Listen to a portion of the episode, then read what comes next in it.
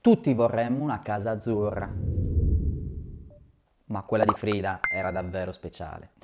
Ah, se le pareti di questa stanza potessero parlare. Chissà cosa direbbero quelle della casa Azul di Frida.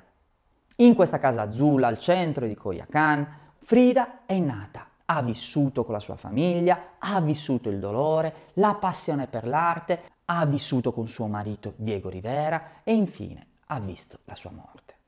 Una grande storia per questa casa azzurra diventata per volere di Diego il museo di Frida Kahlo. La casa di Frida, estinta da Diego l'ipoteca esistente, diventa il loro angolo d'amore per l'arte, il loro esclusivo laboratorio creativo e molto presto la Casa Azul diventa il centro dell'universo per artisti, donne e uomini di cultura politici e anche diamanti. Casa Azul in realtà diventa tale perché Diego e Frida la trasformano secondo i loro gusti. Ledigano le pareti, le colorano di blu cobalto, acquistano mobili colorati, arredano la cucina con vasi di terracotta pieni di cibi prelibati. Frida e Diego amano accogliere gli ospiti provenienti da tutto il mondo con piatti tipici della cucina messicana. La casa, da magione in stile neoclassico, si trasforma nella casa del popolo messicano. Molte personalità culturali e politiche, così come artisti eccezionali, si sono ritrovati a Casa Azul. Tra loro il surrealista André Breton, che Frida non apprezzava molto, il rivoluzionario sovietico Lev Trotsky, con il quale addirittura ebbe una storia. I grandi fotografi intellettuali come Tina Modotti, la prima scopritrice di Frida, Edward Weston, Nicholas Murai, Leo Maltitz e ancora molti molti altri. Della vita animata e colta della Casa Azul, i molti grandi fotografi che vi hanno trascorso giornate epiche hanno lasciato alla storia scatti di straordinario interesse. Infatti, in una di queste foto, Frida ride compiaciuta. Lei è in posa, tiene nelle dita inanellate l'immancabile sigaretta, in una giornata di caldo torrido messicano. E lì, seduta nel patio, vestita di tutto punto, circondata dalle amiche. Un'altra foto la ritrae in un tenero bacio scambiato con Diego sullo sfondo di un albero in fiore nel loro amato giardino.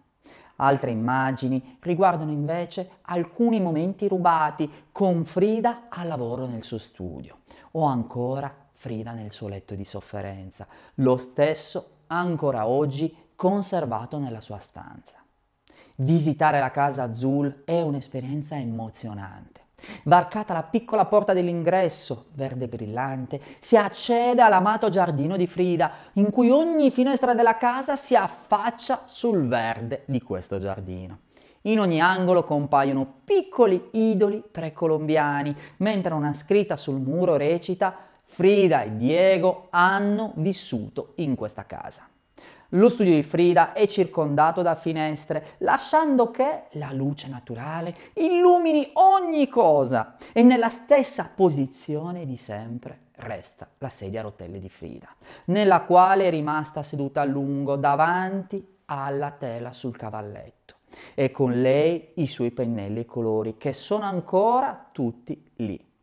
Anche la sua ultima opera è rimasta sul cavalletto, una canestra di frutta con un'anguria dal colore rosso vivo con una scritta Viva la vita! Ed è stato questo il suo ultimo inno alla vita. La sua stanza da letto con il famoso letto a baldacchino ospita ancora Frida. Infatti le sue ceneri sono conservate dentro l'urna per volontà di Diego, come omaggio alla sua amata. La Casa Azul, sempre per volere di Diego, ha custodito per 50 anni i più intimi segreti della vita di Frida chiusi tutti in una stanza.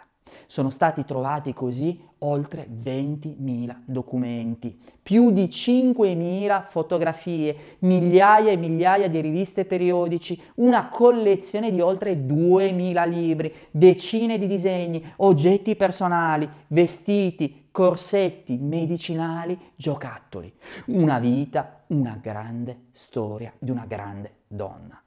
La scoperta è una vera eredità universale e noi non vediamo l'ora di poter visitare la Casa Azul.